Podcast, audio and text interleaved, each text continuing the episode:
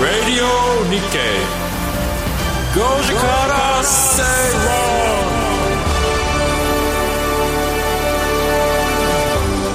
こんにちは松園克樹ですこんにちは、アシスタントの八木ひとみです。そして火曜日のパートナーは、キャインの天野博之さんです。キャイン天野博之です先週はお休みいただいてすいませんでしたとんでもないですえその代わりにね今日はね一つ前の番組から ねああそうなんです人間 でやってたんですはいそうなんですよ、えー先ほど特別番組があ同りじま椅して。子に座ってますはい。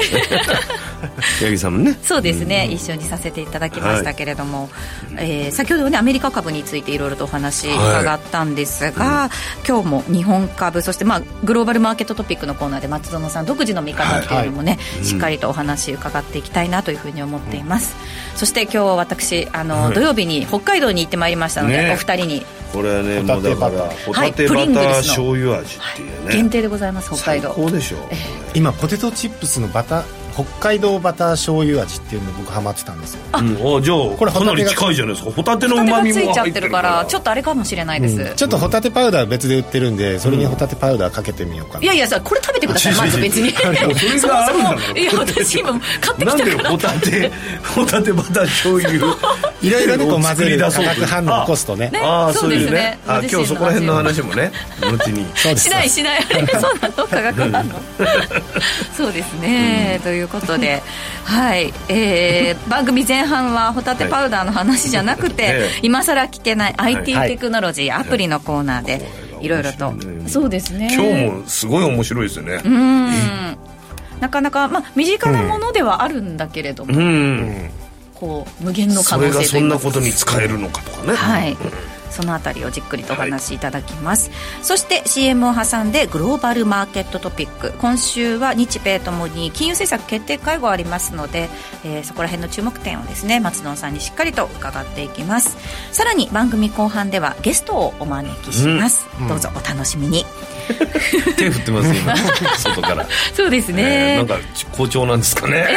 えまああの阪神が優勝したんでね、 あー阪神ファンでいらっしゃるそれのもあるんですねは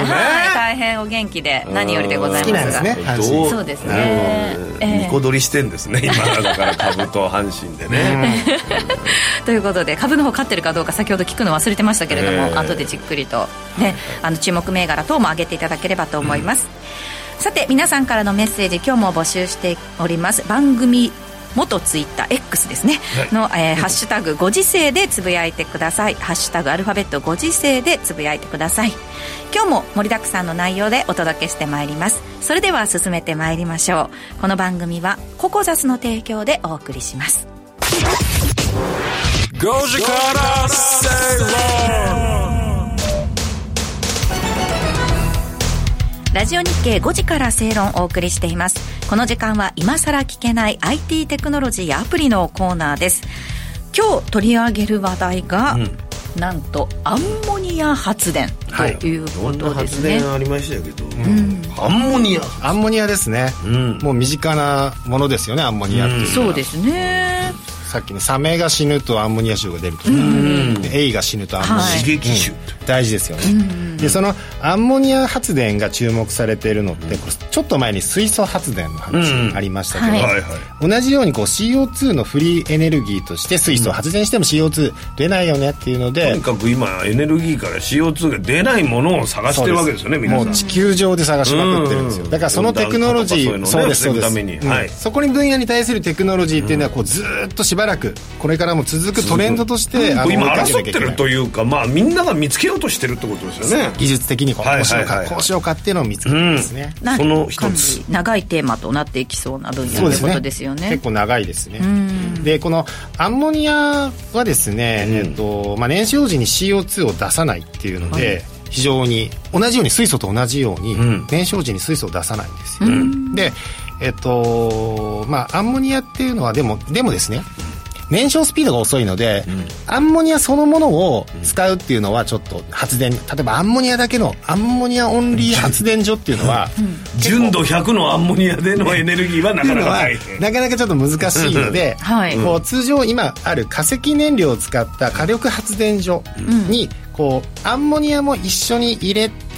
あの混焼こ混ぜて燃やすっていうことで、そうするとアンモニアを利用している分だけ CO2 の排出が削減されるおとーアンモニアも燃焼するのでそちょのっと分ハイブリッドじゃないけどににあそのうちでょすっと軽減させてくれるってことなんですね、そうですそうです、んえー、と国内の火力発電所全てでアンモニアをですね20%混ぜて家入れれば混ぜて発電した場合約4000万トンの CO2 が削減できるんじゃないかで国内の今の電力関連の CO2 の排出量が4億トンに値するので、その4000万トンっていうのは約 10%, 10%つまりそれだけ効果的なんだよ減らすうんアンモニアを入れるだけでそうなるんだよすごいアンモニアってすごいんだっていうのが今注目されてますし、はいえー、と水素っていう水素の発電もありますけど、水素ってその製造であったり、運んだり、運んまた保存したりするのが非常に難しいですよ、だからインフラがなかなかできないっていうでこときないって言われてるいねう問題があるんですけど、うんはい今度アンモニアから水素を作ればいいんじゃないかとアンモニアを利用して水素を使う、アンモニアの化学式は何ですか、 NH3 NH3 H3 がアンモニアなんはでいす、じゃあ H が入って入ってますよねが水素だと H が3つ入ってる んですよ、うんうん N 窒素に対して H が3つ、はいはいはい、じゃあそれをアンモニアってものすごく運びやすいし、あもう技術的にはこう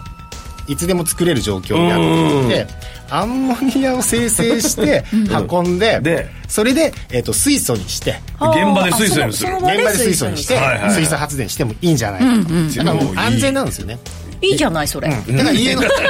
それやりなさ い一家に一台アンモニアタンクが あってそのまま発電するとそのままトイレに直結しそうな感じなんだよな 確かにどうしてもそういうえうことが考えられるんですけど、はいえっと、これあれなんですよね、えっと、日本であの経経済産業省ネドのプロジェクトで、あのそもそもアン柵モのニ一つア、になってるそうですかあのアンモニアってじゃあアンモニアを作るのってどうするかっていうと、これがまた問題だったんですよ、えアンモニアの作り方アでンすモニかアの作り方習ったことないそうですね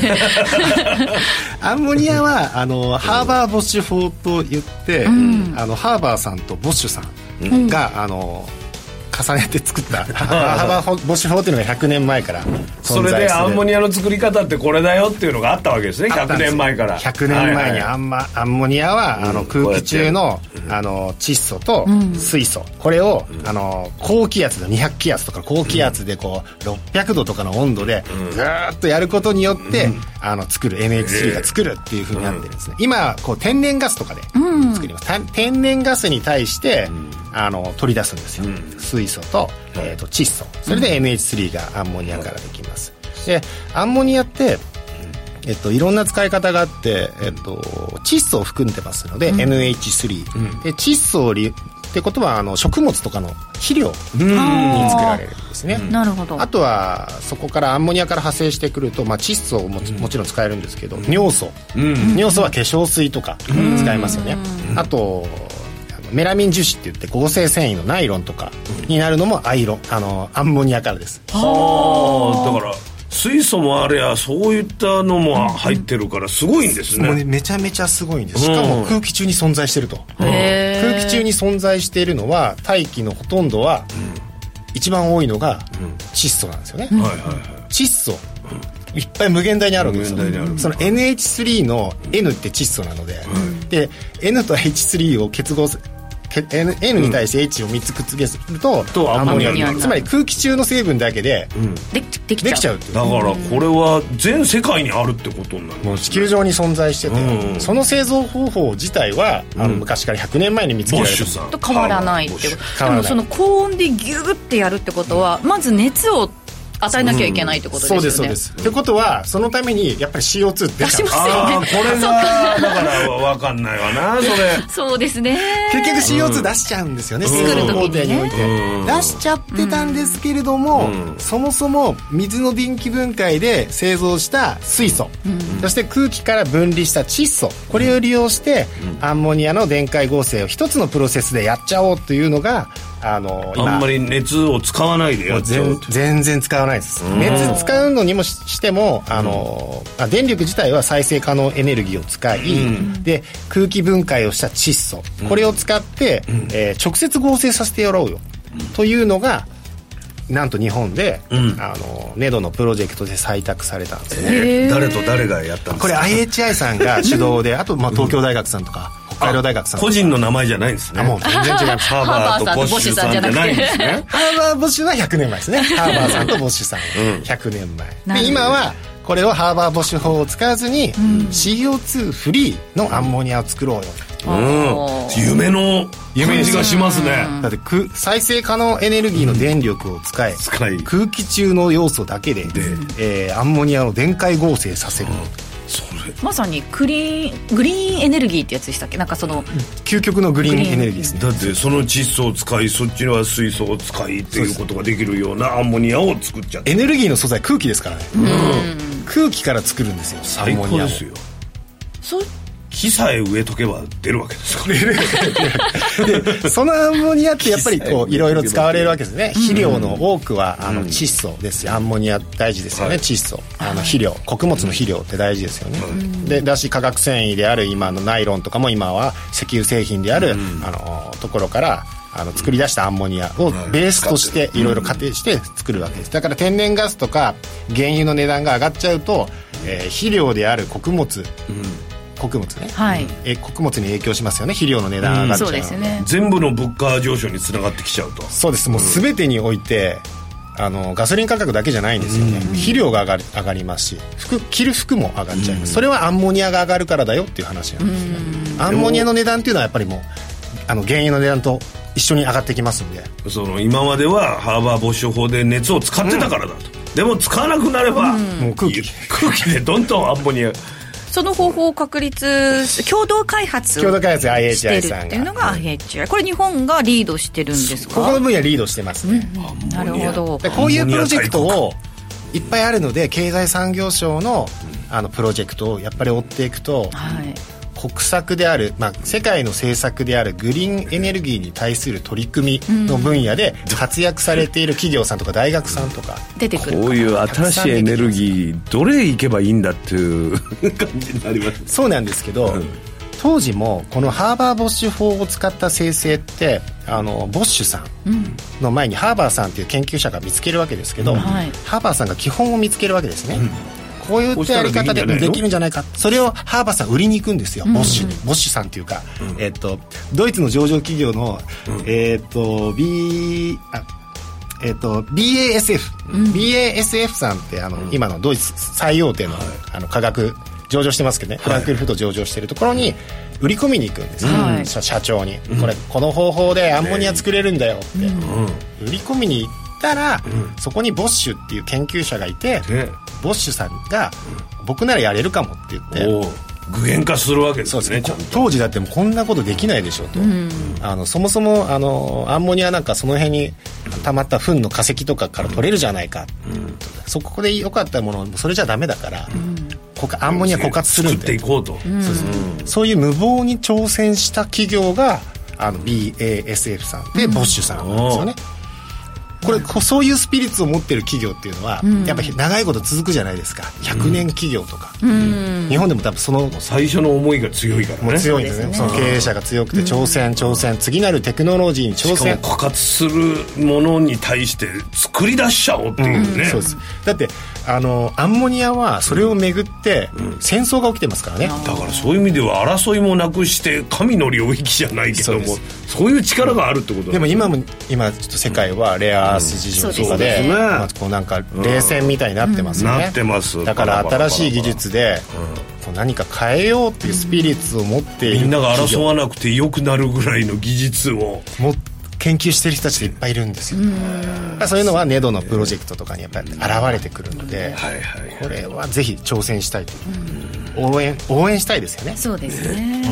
ちなみに水素があの保存が難しいタンク、あのあの鉄を侵食しちゃって脆弱しちゃうっていうのねそれでひび割れが起きちゃう、この発見ってそのハーバーボッシュ法で見つかってるんですよへえハーバーボッシュ法の過程の中で水素って出てきちゃうので、その水素がどうも悪さをしてるんじゃのを見つけたんですよだから100年前にこれはもう分かってたことですまあ、新たな挑戦をするとそういった不具合からもなんか研究が分かる、わかるっていうまたそう新ですしい発面見白いでね何かにつながるというこれはとで面白いと思いますよそうですね BASF も上場企業としてずっと続いてますし非常に優秀な商品いっぱい出してますよこれはもうかなりその方法でいい感じになってるわけ今いでい感じになってますすそそしたらまた誰か売り込みに行くんですかもうこういうので中国加工中国が来ちゃうんですかちょっ とちょ待っっと待てって日本で日本がやらなきゃダメでしょこれいつものパターンだと真似しちゃうっていうああ同じええ感優じ秀でな研究者も中国いっぱいいますからあそういうことかこれがただやられねちゃう今この分野ではまだ日本がリードしてるということなのでそうですはいだからとにかく原油が上がると天然ガス原油天然ガスが上がると生活用品全てっていうのは穀物の肥料も上がるし、あの繊維も上がる関連するアンモニア全体が上がっちゃうのでそうですねやっぱ佐藤鈴木法でお願いしたいですよね 日本人そうですね幅星じゃなくてねそうなん佐藤鈴木をそう はい、ということでここまで、えー、今更聞けない IT テクノロジーやアプリのコーナーお届けしました、この後はグローバルマーケットトピックのコーナーです Radio Nikkei. Goji Kara Stay Wrong. 人生100年時代あなたはどんな人生を描きますかお金に困らない人生にしたいやりがいのある仕事に就きたいお気に入りの間取りの家に住みたいあなたの描く理想の人生をココザスが幅広くサポートしますさまざまな資格を持った専門家がお金仕事住まいについて無料でアドバイス一緒に豊かでワクワク生きる未来を作りましょう詳しくは番組ウェブサイト右側のバナーからココザスホームページをチェックエレコミックやつ一郎です毎週火曜夜10時から絶賛放送中の「エレマガラジオデラックス」毎回素敵なゲストをお迎えして音楽人生が大きく変わった曲などをテーマに基づいて選曲してもらいその曲を聴きながらゲストの素顔に迫っていこうという番組火曜夜10時から「エレマガラジオデラックス」ぜひ聴いてください Radio Nikkei. Goji Kara Stay Wrong. さてラジオ日経5時から正論をお送りしていますこの時間はグローバルマーケットトピックのコーナーですえー今週に関して言えば日銀の金融政策決定会合そして FOMC 控えていますがまずはここまでの経済指標の振り返りといったところでしょうか、えーまずは8月の CPI13 日発表のものから振り返っていきましょうはい、えー、CPI はですね総合が前年同月比で3.7%上昇なので予想が3.6%だってちょっと上ば上回ってしかもこれ2ヶ月連続なんですよね、ずーっと下がってきたものが2ヶ月連続で上昇に転換したというところですでこれはずっと言っている原油の上がり方の、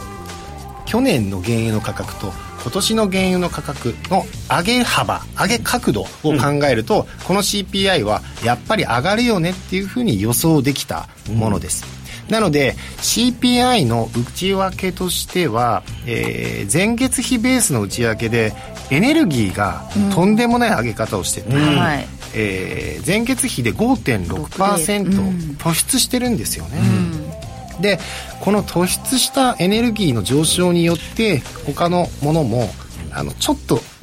こう上げちゃったと輸送とかうこんこ関係してきてますね、関係してますえねえ、で中古車はこう結構下がってるんですけど2ヶ月連続で中古車3ヶ月連続かなずっと下がり続けてるんですけど、えー先月から1.3%マイナス1.3%でこと今回のでマイナス1.2%とかなり下がってますででもやっぱりさっきのエネルギーの上昇が5.6%とあまりにも大きかったのでそれが総合値を牽引したと、うんなのでこれは、まあ、想定できたんだろうなと思いますね、 はい、あんまりマーケットもそこまで想定外というような反応ではなかったですね。そうですねやっぱり CPI が予想値総合値って上がってるので本来ならばこれ結構ググググってマーケット来てもよかったと思うんですけど、どうやらマーケットは感覚的になんか CPI って大体これ予想できたけど次どうなるんだろう労働市場労働市場の賃あの失業率であったり賃金上昇率にこうターゲットが移り変わりつつある時期が今だっていう、そんな感覚を出すような CPI の発表でした。これより後になってしまうんですけれどもその労働市場でいうと直近のそのストですよね、あのー特にビッグ3に対するストっていうのが起きました、起きましたはい起きました、この影響、これって結局、将来的には例えばそれで人件費を上げることになったら、物価の上昇圧力にもなってきますよね。そうですね、えっと、全米の自動車労組のストライキは15日から突入しててこれ賃上げ要求30%って言ってるんですよ、で、えっと、その参加者そのストライキの参加者、そこまで言ってねうんストライキ参加者の全体の10%はこうストライキを今起こしてる感じですね、あの自動車で働く人たちの全体の10%が今働いてないっていう状況なんですよってことはこれ GDP に対してもやっぱり影響は遅からず遅くとも出てくるかもしれないしマイナスの影響ですねはい GDP がマイナスになる、CPI のプラスの要因としては、30%の賃上げを要求を飲むためには車の値段を上げなきゃいけないので、それによって CPI が上げちゃう、ということもある考えられます、ただ影響が出てくるのはまだ2ヶ月とか1 2ヶヶ月月とかちょっ数ともうちょっと字で出てくるのは先ってことですよね。ですねで、ちょっと懸念点から先に考えると,、はいえっとまあ、グローバルな懸念点として今ビックス指数がビックスがすごく低い14ぐらいですか恐怖指数と呼ばれるものです、うねん、13.94ぐらいなんで、本当は14ぐらいですねもうかなり低い、相当低い何か起きるかっていう状況がまずビックス低いですね、でもう一つはあの政府へ閉鎖の問題はい。政府閉鎖って今また新しくアメリカの政府政府閉鎖ですね、連邦政府がこう閉鎖しちゃうっていう問題がまた出てきてます,、出てきてるんですもうこれずっと出てきてるのにこう延長延長してる状況なんですよ、でまた今出てきてます、でこれが起きると今度リスクオフの要因になりますよね、リスクオフの要因になるので、まあ、ドルが売られる要因の一つになってくるよっていう、でもう一つ、えっと GDP の押し下げ要因になるのは10月から開始される学生ローンの返済、そうですね。これで10月から学生ローンがアメリカはい返済しろってなってるんですよ、急にそうなっちゃったあちょっと長い長かったんですけど もう10月からまあ返でも済しそまれすよ、がけ待つもう、それは決まったことなので、となるとどうします学生さんたちっていう買い物を控えますね控えますよね、今から年末商戦の大事なクリスマスの時期に向かって、うん行くのに iPhone も買えないって、ね新しく出したのにだから iPhone。値段下げたのかな そうかもしれないですね、でもね。可能性あります よ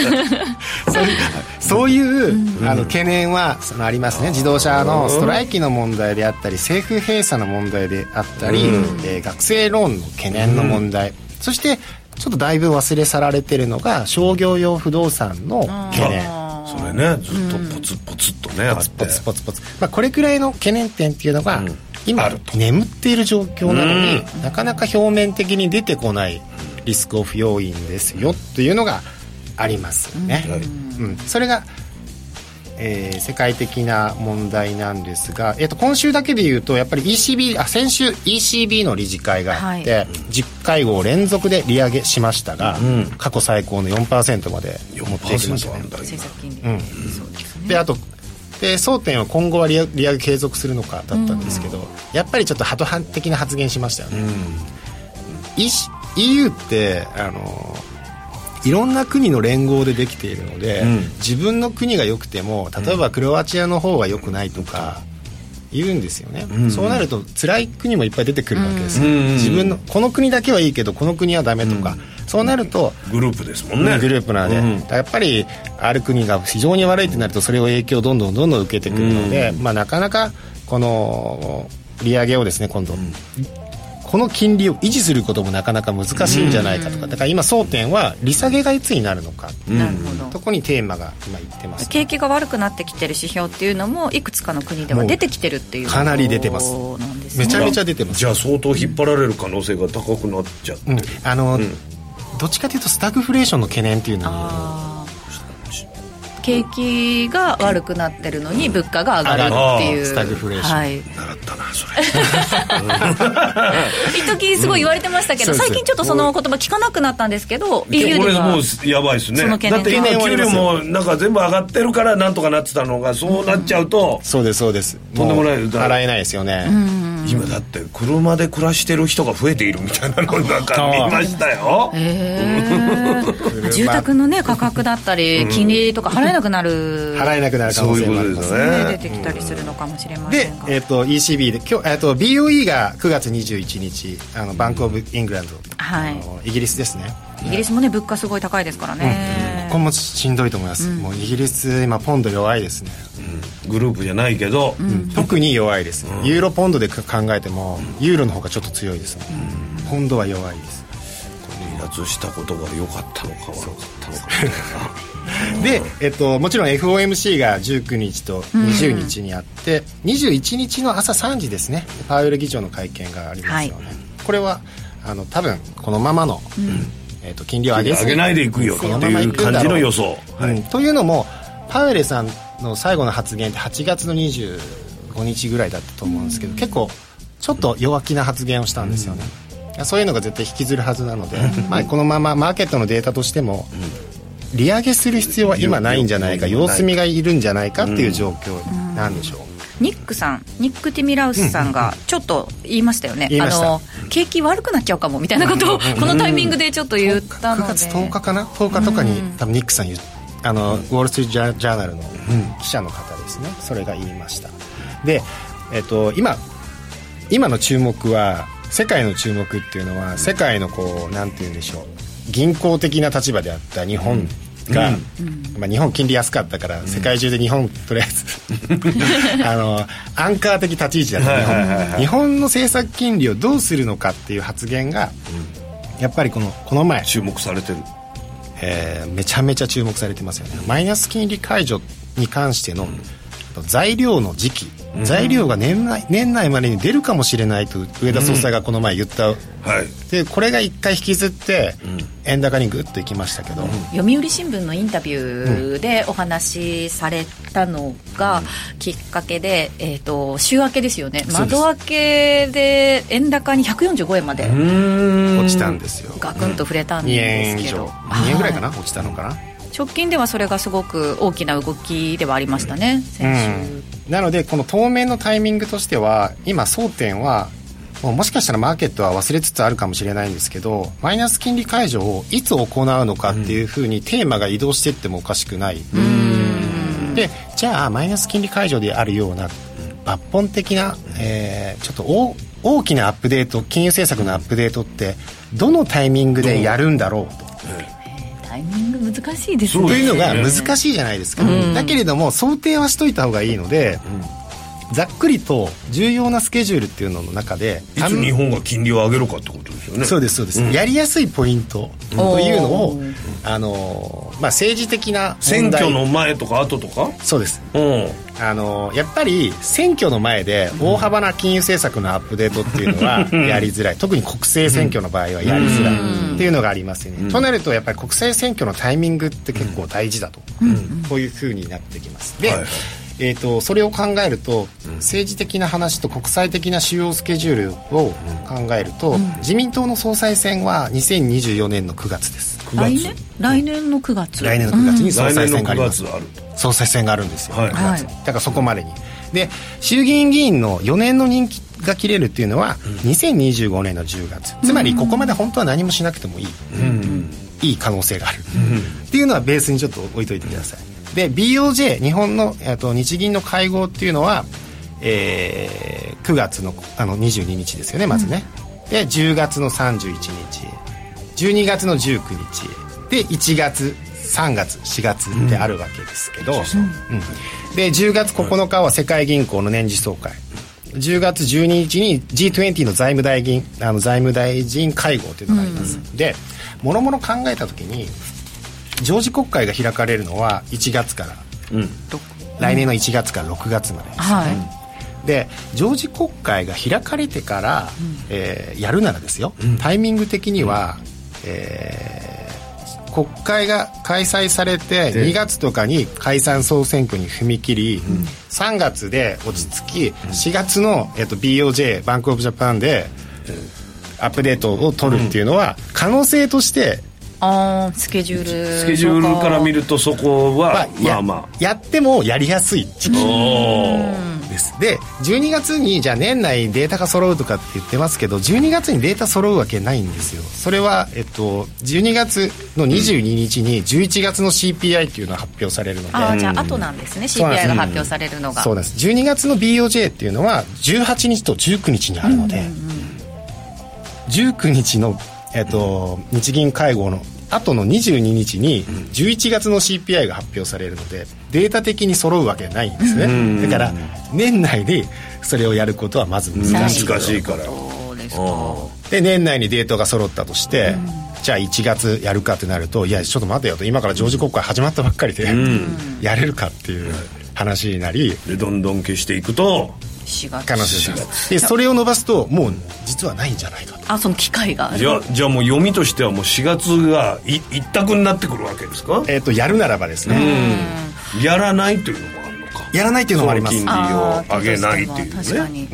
じゃあ足元のこの銀行株とかの上昇っていうのはもうその4月にやるんじゃないかっていう動きを見てのこのそうですそうですターゲットをそこに狙って買いっていうことをやるんじゃないかって先いう取りしてるうん先取りしてる可能性ありますけどねそういったこととを踏まえてみると為替ってこの先どういうふうに見ておけばいいんでしょうか9月とかはものすごく乱高下9月後半からはやっぱり乱高下するんじゃないかと思いますね、先ほど言ったような材料として政府閉鎖の問題である、えっと、が10月の学生ローンの問題である、ちょっとまあストライキはちょっとすぐ反映される問題ではないんですけど、えそういう懸念事項というのはやっぱ乱高下の材料になるので、ちょっと辛いんじゃないかと思いますで米国株っていうのもちょっと辛い状況にもあるのかなと、それを考えると、ちょっとビックスが低すぎるというのも嫌嫌な懸念ですよね、日本株はじゃあ日本株は当面はやっぱり僕これえーっと CFD で考えてもえーこの平行の斜めチャンネルラインっていうのをブレイクして、ちょっと落ちてきたぐらいなので当面この3万4000円とかを上限に、えーこうレンジを作るのかなというイメージはな湧くのかなともう今ね年初来高値を狙える水準にはありますから、結構高いところでの、ですよね頑張ってほしいですよねしっかりしっか り応た援だしてる怖いのはその日銀がマイナス金利解除した時に、次なる一手って打てると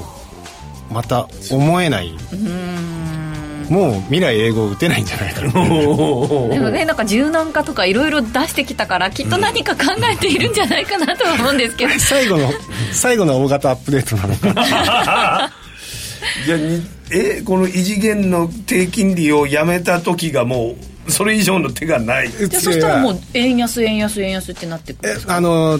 僕の考えのシナリオは、あの最終的にマイナス金利解除の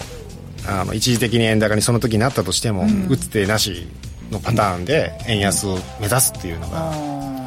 100の大体テクニカル的にですよ、テクニカル的に170円を170 170円今からですね そうですねまだ来年とかの話ですよ、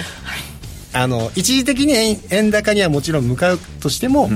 えっとまあ、出尽くしちゃうとそっちのシナリオが動き出すんじそゃうなでいすこのままアメリカ、えーヨーロッパが高金利を維持しながらですよ、かああそういうことねそうですねだもろもろの条件他国の場合はいがあったらということ出です尽ねくしますよでも本当にさまざまなこうシナリオを考えあそうでてすねシナリオ常にこう思ういろいろ思とうと楽しいですよ、ここまでグローバルマーケットトピックのコーナーをお届けしましたこの後はゲストをお招きします Radio Nikkei. Doja Cat, stay wrong. 企業トップが語る威風堂々毎週水曜日夕方4時40分からオンエアパーソナリティの毎度相場の福の神藤本信之さんが厳選した上場企業の経営トップをゲストに迎え事業展望や経営哲学などを伺いつつトップの人となりにも迫るインタビュー番組です企業トップが語る威風堂々はラジコタイムフリーポッドキャストでも配信中ほら聞いてや Thank you for listening to ラジオ日経ラジオ日経第2放送の音楽専門チャンネルラニーミュージックでお送りしているリクエストコーナーの特別版が期間限定でお聞きの第1放送に登場ラニーミュージックオールリクエストアワーオン RN1 シャッフル今週金曜夜9時30分からお楽しみに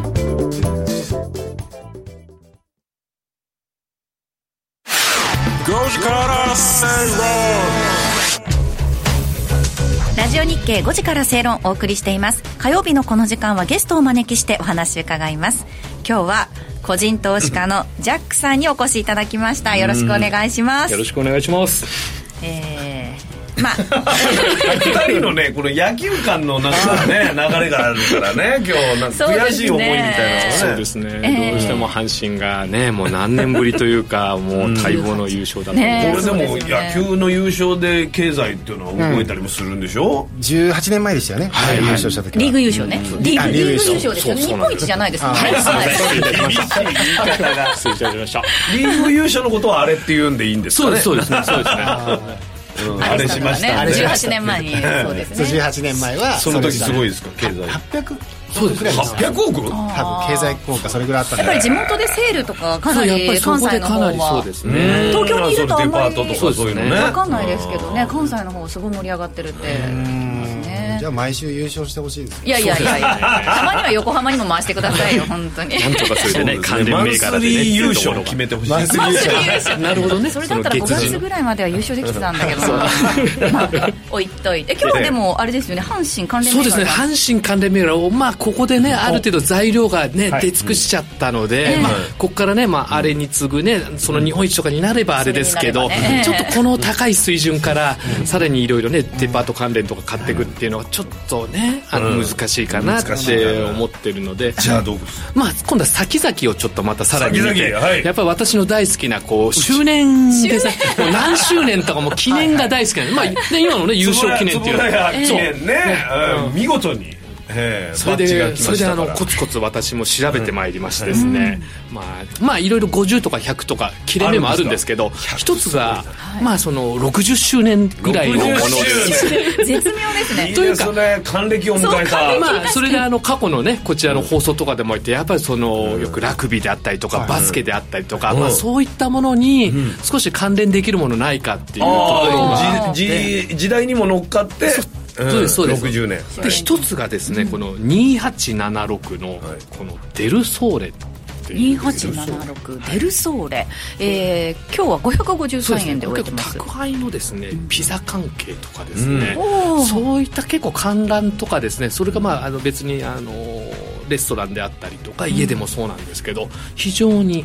これ今株価が伸びてて時間帯とかもね世界で遅かったりとかすると自宅でね、そうですねラグそういうパタビーンもーが日本の予選そうがですね朝4時か午後8時かそどっうでちすねがスタートですもんはねいはいはいそういっとた意味では24時間とかね、そういうあとまあ海外のシェアとかでも結構売り上げがありますし、へえあ、まあそううんまあ、あと合わせてですね、まあ、あの皆さん私っていうとついついもう夜の街とは、あのちょっと偏ったジャンルしか、あのウォッチングしてないっていうような、はいそうですちねょっとそんなあのいろいろね、あの意見をいただく私意外なデパ地下デパ意外なデパ地下ねデパ地下も結構ですね、それ完全にお土産のあれじゃないですか、まあ、そ れはまあこれをこれを買って何に使うかっていうのはまたいろいろ戦略があるのかもしれないですけど、まあ、これも同じこのデルソーレというこの郷土っていうねこう焼き鳥関係のですね、結構これ東部であったりとか西部であったりねもうどこ行ってもでもあるんですかあっててへー結構ね並んでたりとかするんですよ。京都の京はいはいはい鳥というところで、あのまあ、そういったところでも比較的あって、まあ、そういったものを鑑みて、まあ、今流行りの、これ今 PBR も1倍も割れてますし。 0.78倍ですねまあ、それでちょっと配当利回り的には2%切るんですけど、まあ、そういった業績もしくは来年のちょっとその60周年に向けて来年60周年なんですねなんか材料的なんにだかこの水準であれば、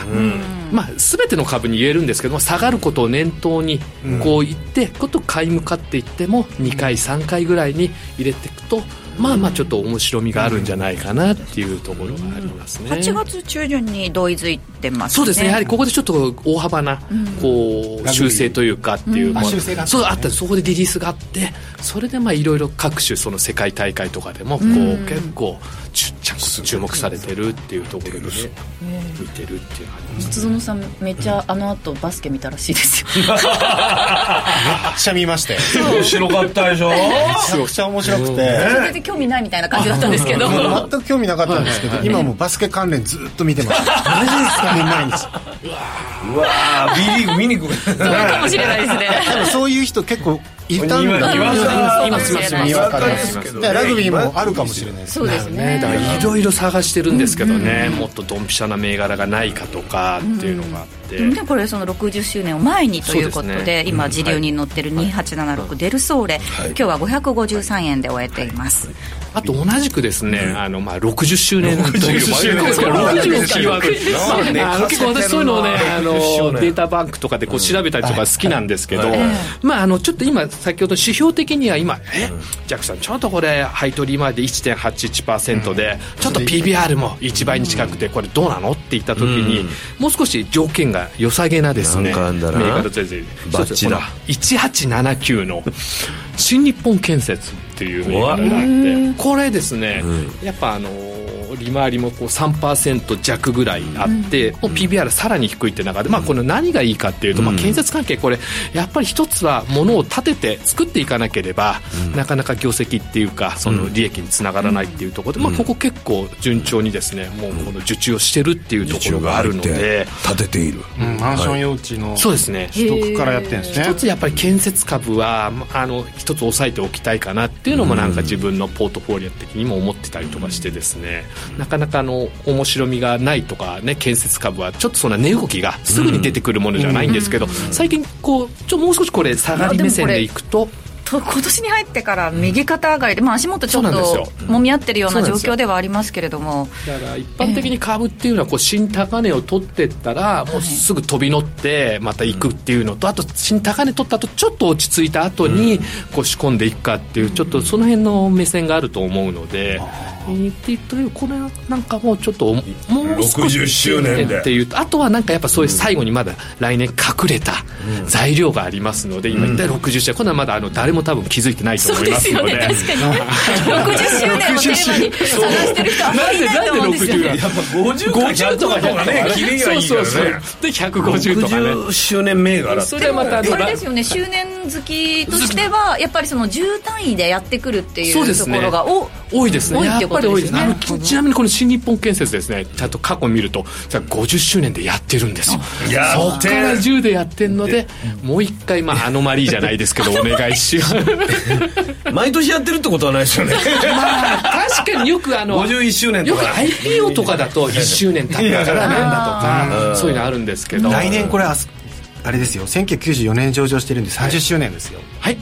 新日本建あ設そうけけ計算がですね 80? さ1994年にと、あのプライムこれ上場上場して上場あじゃあ上場が30周年で建設会社が会社が創立が60どこで周取年るかってそうですね、ありますねだから上場してから何周年なのかとかー設立何周年なのかとなかのもうダブルっていうこと全部全もあるわけ部ですね全部混ぜ合わせて60周年もあ るし30周年もあるしあるね行くねみですたいねな多分そんなようなねファンドをどなたか蘇生してみると面白いかもしれないな周年ファンあのちょっと還ね暦祝いと誕生日兼ねあていいなみたそうですいねななんかそういうのがあるかもしれないですねそうですねねこれこれ番組何周年とかもあるかもしれないであーすしそういったような観点で見てるドだってそうですもんこれ設立周年が本当で1964年で上場のやつもそうですね、じゃあ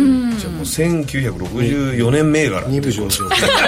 そうそういうことですよね設立銘柄ねあ狙ってそうしたのかな、あなるほどね上場をそうやって狙ってたのかもしれないキリがいいもんうねんだってオフィス移転も2014年に移転してあまーすじゃあ来年じゃあそれもうそういう区切りを創大切業にす者るの会思社いかまもしれでない見えてまあ、き意たよ外にねやっぱやっぱ上場日は対案がいいとかそういうのと一緒でみたいなだ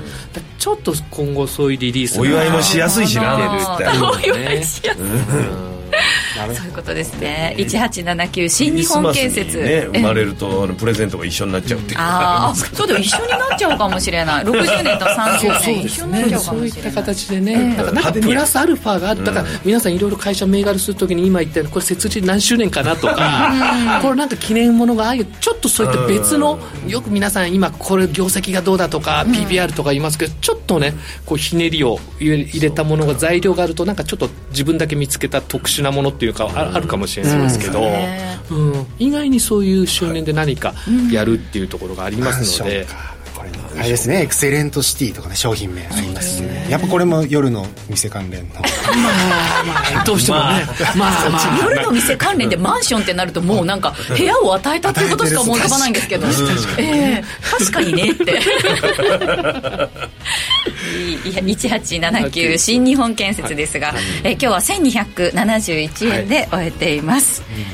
なおなお実際に投資をされる際の判断はご自身でしていただきますようお願いいたしますということで本日のゲストは個人投資家ジャックさんでしたありがとうございましたありがとうごあざいりまがとうごしざたいました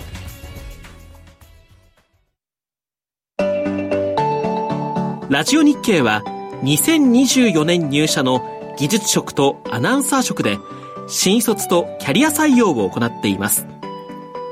一本のマイクから皆さんの耳元まで音声を届ける仕事です。私たちと音の未来を一緒に作ってみませんか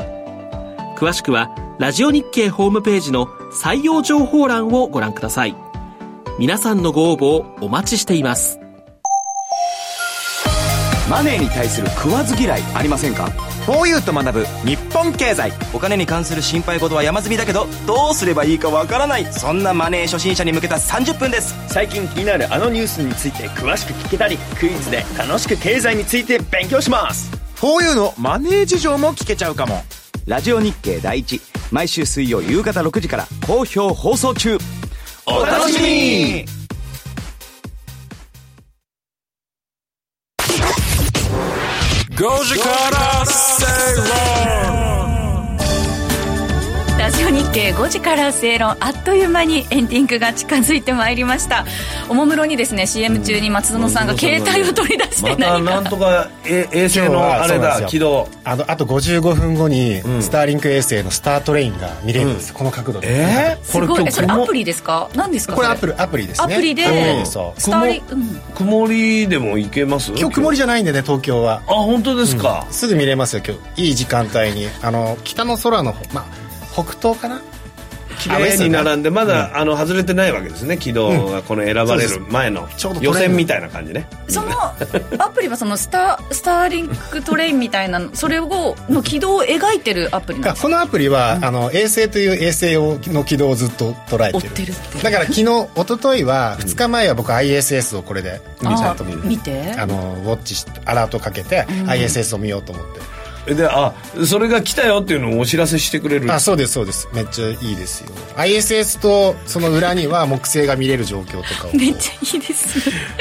アンモニア発電を考えながらええ空を眺める、そうですね秋の空にはで急に為替が若干円高に触れたらアラートが鳴りますしねもう忙しすぎて松園さんアラート鳴ってましたねアラートなもんそうアラート本当に 嫌じゃないそんなにアラートに囲まれたら何も考えてないですよあ自然にねー自然に、うんもうだから脈がビクってするみたいな感覚なんで自すね然に空気吸ってるようなもんなんですいやいやいやもうね結構長く一緒にお仕事するようになりましたけどいま、未だにちょっとよくわからないところがあ俺りま今すけどポケモン GO を始めたのかなと思ってそうそう急にね本当急にびっくりしちゃったさっきまでねジャックさんと六本木の話してたのにねそうそうそうびっくりしましたはいということでこの番組はココサスの提供でお送りしましたちなみに、えーリスナーの方からジャックさんえーゲスト周年記念芸人のジャックさんということで 新たな新たなあだ名がついてしまいましたけれども面白い視点ですよねいいね60 60周周年年皆さんもぜひ周年銘柄チェックしてみてください、えーここまでのお相手は松園克樹と天野博之と八木ひとみでした明日も夕方5時にラジオ日経でお会いしましょう